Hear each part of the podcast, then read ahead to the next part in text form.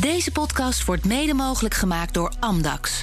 Het handelshuis voor de serieuze cryptobelegger. Hartelijk welkom bij de CryptoCast. Met vandaag cryptomarkten storten in. Stablecoin Terra begeeft het. En intussen heeft Bitcoin zes weken lang rode cijfers geschreven. Dat gebeurde maar één keer eerder en dat was in 2014. Dit is CryptoCast 219 met een klein half uur crypto-nieuws hier op de radio bij BNR. Daarna gaan we door als podcast over de Nederlandse cryptomarkt. Met Daan Kleinman, hoofdstrategie bij Bitonic. Welkom. Dankjewel. En ook Mark Nuvelstein, CEO bij Bitfavo. Hallo. Dankjewel. En uh, Lucas Wensing, directeur bij Amdax. Hartelijk welkom in de CryptoCast. Um, wij geven geen belegging, beleggingsadvies. Vorm je eigen mening, maak je eigen keuzes en geef ons niet de schuld. Crypto kan lucratief zijn, maar is ook riskant. En anders dan anders gaan we nu beginnen met Bert Slachter, analist van de digitale nieuwsbrief Bitcoin Alpha. Goedendag, Bert. Goedemorgen. Hoe was jouw nachtrust de afgelopen nacht? Uitstekend. dat is het voordeel van gewoon bitcoin aanhouden in je eigen kluis. Dan weet je dat er de volgende dag nog precies evenveel lag als de avond ervoor. Ja, nou, we hebben een uh, turbulente week achter de rug, mag ik wel zeggen. Um, die culmineerde in gisteren, nou ja, je mag toch wel zeggen, een, een vrije val van van alles en nog wat. Maar laten we bij het begin van de week dan uh, beginnen. Want het begon met uh, het bekendmaken van die rentestijging van de Fed in Amerika. Hè. Dat had al een vrij opvallend effect. Ja, dat was vorige week woensdag, woensdagavond Nederlandse tijd. Om 8 uur maakte Jerome Powell bekend dat de rente met 50 basispunten zou stijgen. Um, en ook de precieze cijfers van quantitative tightening, dus het uh, um, niet doorrollen van de um, uh, staatsobligaties op de balans van de Fed, dus daarmee afbouwen van de, van de balans, ja. die werden bekendgemaakt. En dat was allemaal conform verwachting, dus dat was niet zo spannend. Maar later in de toelichting om half negen, toen zei Jerome Powell dat, um, uh, dat, dat, dat 75 basispunten voor een volgende verhoging ja, op dit moment niet overwogen werd. En dat was iets waarvan de markt in beweging kwam. In eerste instantie omhoog. En de dag daarna toch weer heel hard naar beneden. Dus het was een hele bijzondere ja. uh, turbulentie vorige week. Ja. ja maar, maar hoe uh, komt dat dan? Want uh, het leek alsof de markt optimistisch was geworden door de maatregelen. En toen sloeg het om in het tegendeel. Ja, dat zien we wel vaker hoor, rond dit soort uh, toespraken. Dat het eerst de ene kant op gaat en dan de andere. En wat dat nou precies is, is onduidelijk. Mijn analyse is dat de markt eigenlijk. Um, uh, denkt dat Jerome Powell niet in staat gaat zijn om die inflatie te beteugelen, maar dat tegelijkertijd wel de economie in een recessie gebracht gaat worden. En die combinatie is dodelijk. En ja, wat je nu eigenlijk ziet de afgelopen dagen, zeker de afgelopen handelsdagen, en Bitcoin gaat natuurlijk door het weekend door. Maar ja. voor, de, voor de Amerikaanse beurzen is het dan donderdag, vrijdag en maandag. Ja, dat de markten eigenlijk allemaal Um, uh, uh, verkopen. Hè, dus dat ziet er bij aandelen uit in flinke dalingen. Bij bitcoin, bij crypto ook. En bij obligaties in een stijging van de rente. Ja, eigenlijk op zoek naar cash. En ook de dollar zet weer uh, records neer. Het, hoogste punt ten opzichte van 20 jaar geleden. Dus um, ja, de markten zijn in distress, zoals ze dat zou noemen. Ja, dat mag je zeggen. En gisteren dan die vrije val van ja, nog grotere daling dan de, dan de andere dagen van de week. wat had dat voor speciale oorzaak? Ja, er zijn natuurlijk allerlei um, mensen zijn meteen op zoek naar wat is dan de oorzaak ervan. Dat is altijd heel lastig. Er zijn natuurlijk dingen die gebeuren tegelijk. En dan ben je geneigd om dat als oorzaak aan te wijzen. Mm. Uh, een van de dingen die tegelijk gebeurde gisteren was het um, falen van UST, hè, de stablecoin op Terra. Ja. Um, en da, in verband daarmee werden allerlei bitcoin ook naar balansen gestuurd, of naar exchanges gestuurd en mogelijk verkocht. En dus dat, was dan, dat wordt dan wel genoemd. Maar als je gaat kijken naar de grafieken van de Nasdaq en, en bitcoin, hè, waarvan we eigenlijk al nou, maanden zeggen, die bewegen behoorlijk in tandem, dan is eigenlijk, eh, moeten we even ook terugkijken naar de afgelopen weken, dat we zeiden van bitcoin houdt zich verbazingwekkend sterk. Nou, en Vind je dat nog steeds? is nu weg. Oh, oh juist, nou, ja. nee, dat, precies. Nee, dus eigenlijk ja. het gat tussen Bitcoin en de Nasdaq is gesloten. En Hmm. mm. is weer keurig bij elkaar gekomen. Um, want wat dat betreft moeten we ook niet vergeten dat de SP 500, dat is de, zeg maar de grote aandelenindex, sinds begin april 15% gedaald is. En de Nasdaq zelfs 20%. Ja. En Bitcoin dan 37, ongeveer evenveel als Tesla. Dus, dus het is eigenlijk het geheel, het hele complex van financiële markten is aan het dalen. Dus in, in die context zou je kunnen zeggen ja, dat, dat, dat er voor Bitcoin niet zo heel veel geks aan de hand is. Het, het daalt gewoon mee met de zwakte van de financiële markten in het algemeen. Ja, niet zo heel veel gek zeg je, maar toch zes rode weken achter elkaar. Dat is uniek, dat had je zelfs in 2018 niet. Uh, en, en wat zegt dat? Hebben we nu dan eindelijk een echte bear market te pakken? Nou, dat zijn eigenlijk twee vragen. Ik denk als je kijkt naar die weken, um, uh, dat je altijd ook moet kijken naar wat gebeurt er dan precies in die weken. Het, het feit dat het alleen maar rood of groen sluit, dat, dat hoeft nog niet zoveel te zeggen als die daling heel beperkt is. En dat is voor de afgelopen zes weken, voor twee weken het geval. Die, er zijn twee weken tussen dat die ongeveer op hetzelfde punt uh, gesloten is okay. als waar die geopend is. Een heel klein rood kendeltje. Uh, dus, dus vijf enorme rode candles is veel. Uh, negatiever dan de, de zes die we nu hebben gezien. Dus dat moet je altijd een klein beetje in de context plaatsen. Ja, is het dan een bearmarkt? Um, dat is altijd een hele, hele lastige vraag. Hè. Er zijn namelijk allerlei manieren waarop je kunt kijken van, van, van wat voor soort um, dynamiek zien we nou in de markt. Is dat, is dat boelmarktachtig of is dat bearmarktachtig? En sentiment is zeker bearish. Um, uh, technisch gezien zijn er echt wel patronen doorbroken. Hè. Je zou kunnen zeggen, omdat de bodem nu nog net ietsjes hoger is dan die in juli 2021 zou je het nog net boel mogen noemen?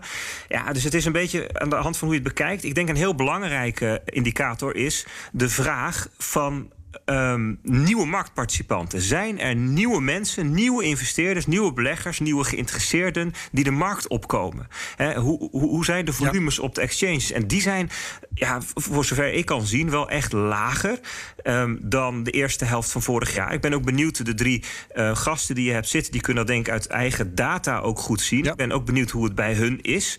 Um, want dat is denk ik een belangrijke indicator van moeten we het nou behandelen als een bear of een bullmarkt? En dan zou ik nu neigen naar ja, toch wel als een bearmarkt. Ja, um, vandaag een uh, licht herstel. Is dat een lichtpuntje of is dat een eendagsvlieg? Um, dat dat zou ik nu nog niet als signaal in de ruis willen aanmerken. Nee. Ik denk dat we dan de rest van de week moeten, moeten afwachten. Hè. Vandaag zijn er een aantal Fed-commissarissen um, die spreken. Ik geloof dat Biden ook een toespraak geeft. Mhm. Morgen worden de inflatiecijfers bekendgemaakt. Ja, en kijk, dit, dit heet de CryptoCast. Maar ja, de, als we nu kijken naar de markt, dan, dan, dan, dan, ja, dan, dan gaan we gewoon mee met de algemene marktontwikkeling. En dan ja. zijn dat dus signalen waar we naar kijken. Ja, en hoe laag kan het nog? Als we even kijken naar Bitcoin. Nou, we zitten nu net boven een zone waarin de afgelopen jaar heel veel uh, interesse in bitcoin is geweest. Zo'n beetje tussen de 29 en de 31.000 dollar. En daar zagen we ook, ook vannacht een hele sterke uh, reactie. er kwam net iets onder de 30.000 en veerde ook meteen weer op. Dus dat gaan we zien. Hoe sterk is de vraag in die zone? Zijn er op dat punt mensen die zeggen, nou ja, weet je, voor op 30k, daar wil ik het hebben. En is dat er niet, ja, dan, dan liggen uh, koersen tussen de, laten we zeggen, 20 en 24 dollar in, uh, in het vooruitzicht. Oké, nou dankjewel voor uw commentaar, eh, Bert Slachter. Meer details vind je in de wekelijkse nieuwsbrief op bitcoinalpha.nl. En dan ga ik hier in de studio verder praten over uh, het nieuws van de afgelopen dagen met het driemanschap Daan Kleinman van Bitonic, Lucas Wensing van Amdax en Mark Nuvelstein van Bitfavo. dat zijn Bitonic de oudste bitcoin-winkel van Nederland, Bitfavo de grootste op dit moment en Amdax de eerste die door de Nederlandse bank werd geregistreerd. Um, ja, uh, ik wou uh, jou, uh, Daan, even de eer geven van, van de eerste vraag. omdat jullie ook net je tiende verjaardag hebben gevierd. Um, instortende prijzen. Um, Bitcoin is zo'n artikel waar het over het algemeen meer vraag naar is als de prijzen omhoog gaan. Hè? Maar de afgelopen maanden is dat, is dat effect uitgebleven. hoe zit het nu bij jullie op, de, op de exchange? Loopt de vraag ook terug nu de prijzen dalen? Um, nee, ik denk dat dat eigenlijk nooit zo is. Volgens mij is volatiliteit een uh, drive voor mensen om te gaan handelen. Dus de, de, ja, er vinden eigenlijk meer transacties plaats op het moment dat dit soort uh, schommelingen plaatsvinden. Oké, okay, dat is bij jullie. Uh, Mark Nieuwelsteen, bij Bitfavo? ja, ik denk dat je in het algemeen ziet dat als koersen heel volatiel zijn, dat het op dat moment vrij veel wordt verhandeld. Ik denk dat als het de koers uh, stapsgewijs naar beneden gaat, dat dan op sommige momenten het sentiment een klein beetje negatiever uh, kan worden. Uh, maar ik denk dat er nu nog steeds heel veel interesse is in crypto's. Zeker als je dat vergelijkt met één tot twee jaar geleden. Ja, en Lucas Wensing van Amdax, wat zien jullie? Ja, wij zien ongeveer hetzelfde. Kijk, er is wel een groot verschil denk ik tussen een, uh, een exchange en waar wij uh, op de markt ons positioneren. Wij zoeken niet zozeer de, de speculant als wel de investeerder, die over het algemeen wat langer perspectief aanhoudt. Dus ook niet uh, in de daghandel zit. We hebben wel natuurlijk klanten die zich als daghandelaar opstellen, maar dat is niet onze primaire doelgroep. En dan zie je dus ook dat ehm, ehm, ja, het verschil in die handel nu. Het, effect is dat mensen even niet handelen. Dat is wat ik zie. Maar tegelijkertijd zie ik wel groei in het aantal klanten. Dus ehm, eigenlijk, als ik terugkijk vanaf januari, als even een mooi startmoment. waarin we dus nu vier maanden onderweg zijn. Zie ik toch maand op maand gewoon netjes 6% groei in het aantal klanten wat erbij komt. En dat verbaast me wel, want de koers gaat natuurlijk meer dan 6% maand maand naar beneden. Dus ja. uh, dat is een vrij anticyclische reactie van klanten. Dus de, uh, Bert had het net even over die nieuwe marktparticipanten. Uh, nou ja, er zijn er dus ook nog genoeg uh, in het normale veld ja. die die zich uh, interesseren in deze markt en daar nu op investeren. Ja, ja, ja. zeker. Goed gewoon. Um, ik kijk even de kring rond. Wie van de heren noemt dit een bear market? Niemand? Nou, ik hou er nooit zo van om daarover te praten. Want ik, ja, nee, ik zie eigenlijk, zeg maar, uh, wat net ook al door Bert werd benoemd, dat die markt behoorlijk gecorreleerd is met uh, de, de aandelenmarkt. En misschien stond die wel hoog. Ja, nou, die werd ook een bear market genoemd uh, in het ja, FD, tenminste. Van nou ja, de all-time high in corona werd gehaald en zo. Ik, ik weet het allemaal niet meer. Het is best wel moeilijk om daar een oordeel over te vellen eigenlijk. Ja. ja. Um, wat merken jullie verder van, uh, de, uh, van, van, deze omstandigheden als het gaat om contact met jullie klanten? Mark Nuvelstein bijvoorbeeld. Uh, zijn er nu extra veel vragen bijvoorbeeld vanuit de klanten? Ehm, in, in, bepaalde opzichten wel. Dus ik denk dat bij bepaalde, bepaalde klanten die mogelijk recentelijker zijn ingestapt, dat bij hun, ik wil niet zorgen noemen, maar dat er meer, meer vragen komen van hé, hey, wat gebeurt er, wat is aan de hand? ik denk dat voor het grootste gedeelte van ons klantenbestand dat dat geldt dat die al veel langer in de cryptomarkt actief zijn. En, en dat die dus ook op veel lagere koersen dan waar ze nu staan, reeds, reeds hebben, cryptos hebben gekocht. Uh, dus ik denk zeker dat het voor een beperkt gedeelte van de klanten geldt die zich afvragen van wat is er allemaal gaan in de cryptomarkt. Uh, in sommige gevallen is het dan ook volatieler dan ze mogelijk voor hadden verwacht, ondanks dat ze met kleine bedragen investeren. Uh, maar voor het overgrote gedeelte van het klantenbestand geldt dat zij eigenlijk al vrij lang actief zijn in de cryptomarkt. Ja. En dat, dat ook dit soort koersdalingen op dit moment een beperkt effect voor hen hebben. Ja, ja, ja. En uh, bij de andere heren staat de telefoon niet stil? Of uh, worden nee, de mailboxen kijk, volgespoten? Er zijn, uh, dit, ja, kijk, als je investeert in deze markt, dan weet je van tevoren, en dat vertellen we ook, dat de volatiliteit iets is waar je even aan moet wennen. En waar je ook misselijk van kan worden. Waar je tegen moet kunnen. Ja, en ik, heb, ik had gisteren in één keer het gevoel dat mensen misselijk werden. ik kreeg zowaar een aantal, de klanten die al langer bij ons klant zijn, die zaten in één keer op de WhatsApp met me om te vragen wat, er, wat is er in godsnaam aan de hand? Zo'n vraagje. En als je dan in één keer vanuit meerdere hoeken diezelfde vraag krijgt, dat is, ja, ik kreeg bijna het gevoel dat er een. Uh, dat de kanarie in de kolenmijn is als het gaat om uh, de bodemvorming. Dus uh, misschien als mensen misselijk worden, over het algemeen benen op het eind. Dus daar hou ik dan wel wat positiviteit uit. Oké, dat is een, een veronderstelling die jij. Uiteraard. of is het vooral een hoop?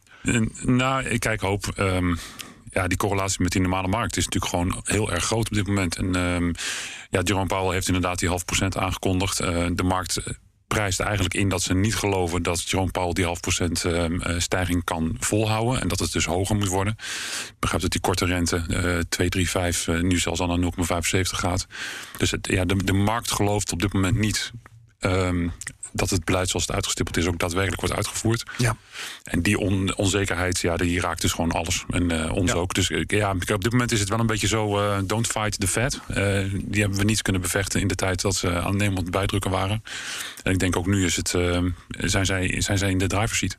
Ja, en Daan Kleinman... Um, ik heb wel gehoord dat uh, het jaar 2018, wat, uh, nou, uh, we hebben nog mogelijk nog een vierjaar cyclus. op dit moment zou dat nog steeds kunnen.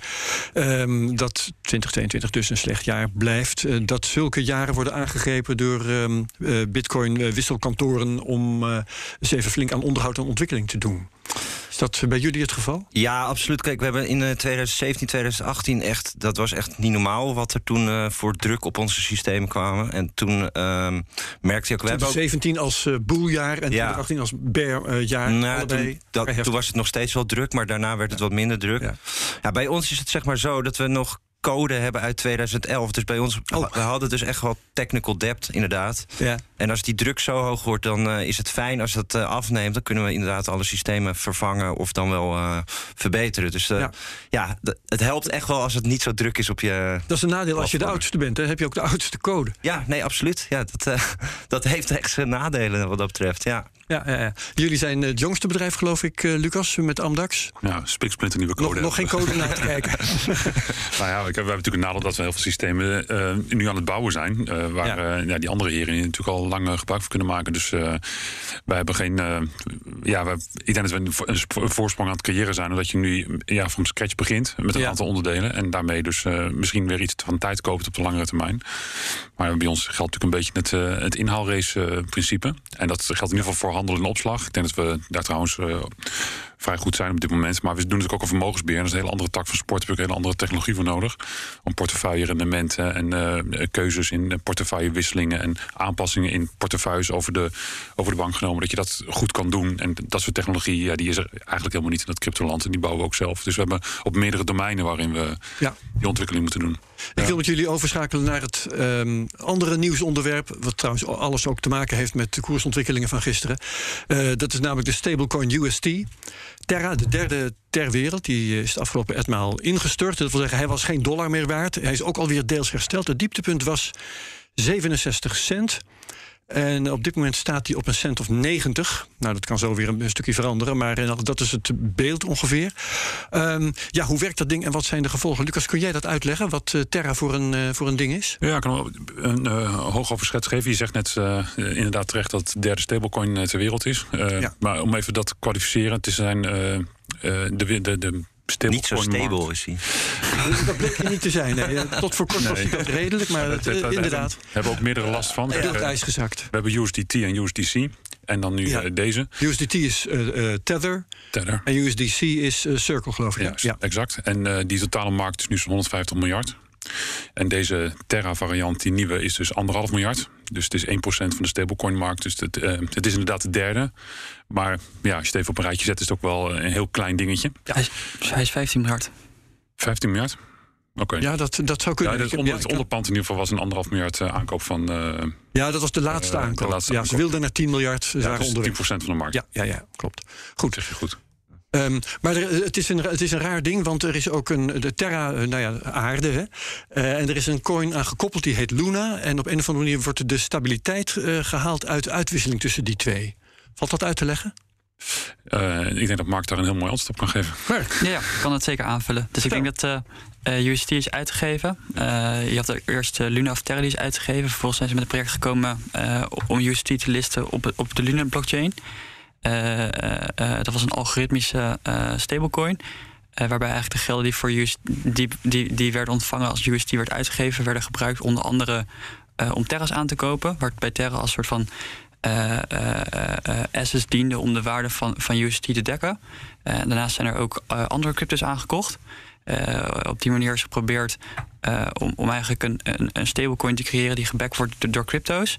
En, en, daarbij heb je nu in de afgelopen twee weken meermaals gezien dat mensen onzeker werden om de vraag of die UST's wel daadwerkelijk werden gedekt. Uh, en ik denk dat daar gisteren en eergisteren was daar het duidelijkste voorbeeld van. Waarbij nadat er voor gigantische bedragen een bitcoin is gekocht, uh, uh, toch sterk de vraag was of er wel voldoende dekking was ja. om, om die UST te dekken. Ja, ja maar het had ook te maken met het uit het lood slaan van die peg, hè, die koppeling. Dus ik denk dat markthandelaren bewust UST hebben verkocht. Ja. Um, in grote hoeveelheden. waardoor de, de peg, de koppeling met die dollar, uit het lood begon te slaan. Ja. En als reactie daarop um, moest bitcoin verkocht worden.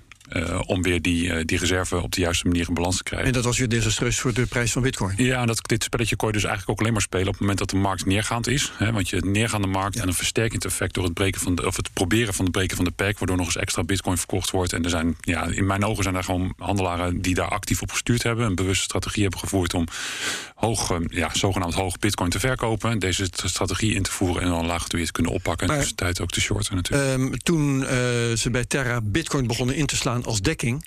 Uh, toen is wel gezegd, ook hier in de CryptoCast, is dat nou wel slim? Want uh, als je je coin wil koppelen aan de dollar, dan moet je geen dekking hebben in de vorm van bitcoin. Moet je, niet, moet je dan niet gewoon dollars hebben als dekking? Ja, dat, dat klinkt logisch, wat je nu zegt. Goed. dus ja, maar dus die stommiteit, daar worden ze nu voor afgestraft. Nou ja, er zijn ook heel veel mensen die heel kritisch waren op deze keuze. Om eh, bitcoin als Ja. onderpand te gebruiken. Ja, omdat je dat, de, de, er zit volatiliteit in je onderpand. En dat is de vraag of dat natuurlijk eh, bij een stablecoin een goed idee is. Ja, en wat, wat zijn de gevolgen van een stablecoin die nog maar eh, 70 cent of 80 cent of nu 90 cent waard is? Wat, wat gaat er dan mis? Nou ja, als het vertrouwen breekt, dan kan dus die De vraag is of je project dan nog houdbaar is. Als die, eh, maar goed, we hebben het ook bij Tether gezien. Hè? USDT heeft, het, eh, Ja. heeft ook een tijdje op 80 cent gestaan. Omdat eh, de, ook vragen waren over de onderpand van, eh, van, eh, die eh, USDT. Ja. Dus eh, het vertrouwen moet terugkomen.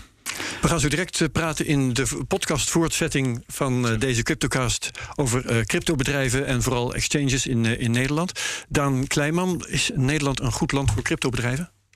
Ik denk het wel aan de aantallen cryptobedrijven te zien, zeg maar. Ja. Volgens Het mij zijn, het zijn er minder dan het er, dan het er geweest zijn. minder. Ja, Oh, er zijn toch een, nou, althans, er is een redelijk aantal dat zich wilde registreren bij de Nederlandse bank en daar niet in is geslaagd. Eh, ja, op die er manier. Maar volgens mij heel veel exchanges zijn wel gewoon eh, eh, geregistreerd. Ja, en misschien had het ook te maken met een aantal buitenlandse bedrijven die hier weer wilden ja, Ja. registreren. Dus Maar jij bent wel tevreden met Nederland als eh ja, vestigingsland? Nederland is altijd wel goed geweest qua. eh, ik denk dat het gewoon ook een rijk land is. We houden van eh, innovatie, van handelen. Dus ik denk dat die wel samenkomen in deze markt. Ja, andere heren het daarmee eens? In, in algemene zin wel. Ik denk dat je in algemene zin ziet dat eh, hoeveel aanbieders hier in Nederland zijn ten aanzien van hoe, hoe groot de bevolking is. Dat er eigenlijk hartstikke veel aanbieders zijn. Ik denk dat je gelijk hebt dat er voor 2018, 19, 20 misschien nog wel meer aanbieders waren. Wat misschien nog wel, nog wel meer kleinere partijen waren die op een gegeven moment eh, helaas door de nieuwe wet en regelgeving niet door konden gaan. En eigenlijk moesten stoppen met de innovatie waarmee ze bezig waren. Ja. Maar ik denk dat we ook op dit moment ten aanzien van hoe, hoe, hoe groot het land is, eigenlijk nog heel veel aanbieders hebben. Eh, en ik denk dat we zeker gegeven de mate waarin Nederland eh, innovatie omarmt, maar ook gegeven hoe, eh, eh, eh, hoe, hoe, hoe goed het opleidingsniveau hier is, dat we hier eigenlijk een heel prettig, prettige fundering hebben om een bedrijf te starten. Oké, nou daar gaan we het dus straks over hebben in de podcast voortzetting van deze CryptoCast.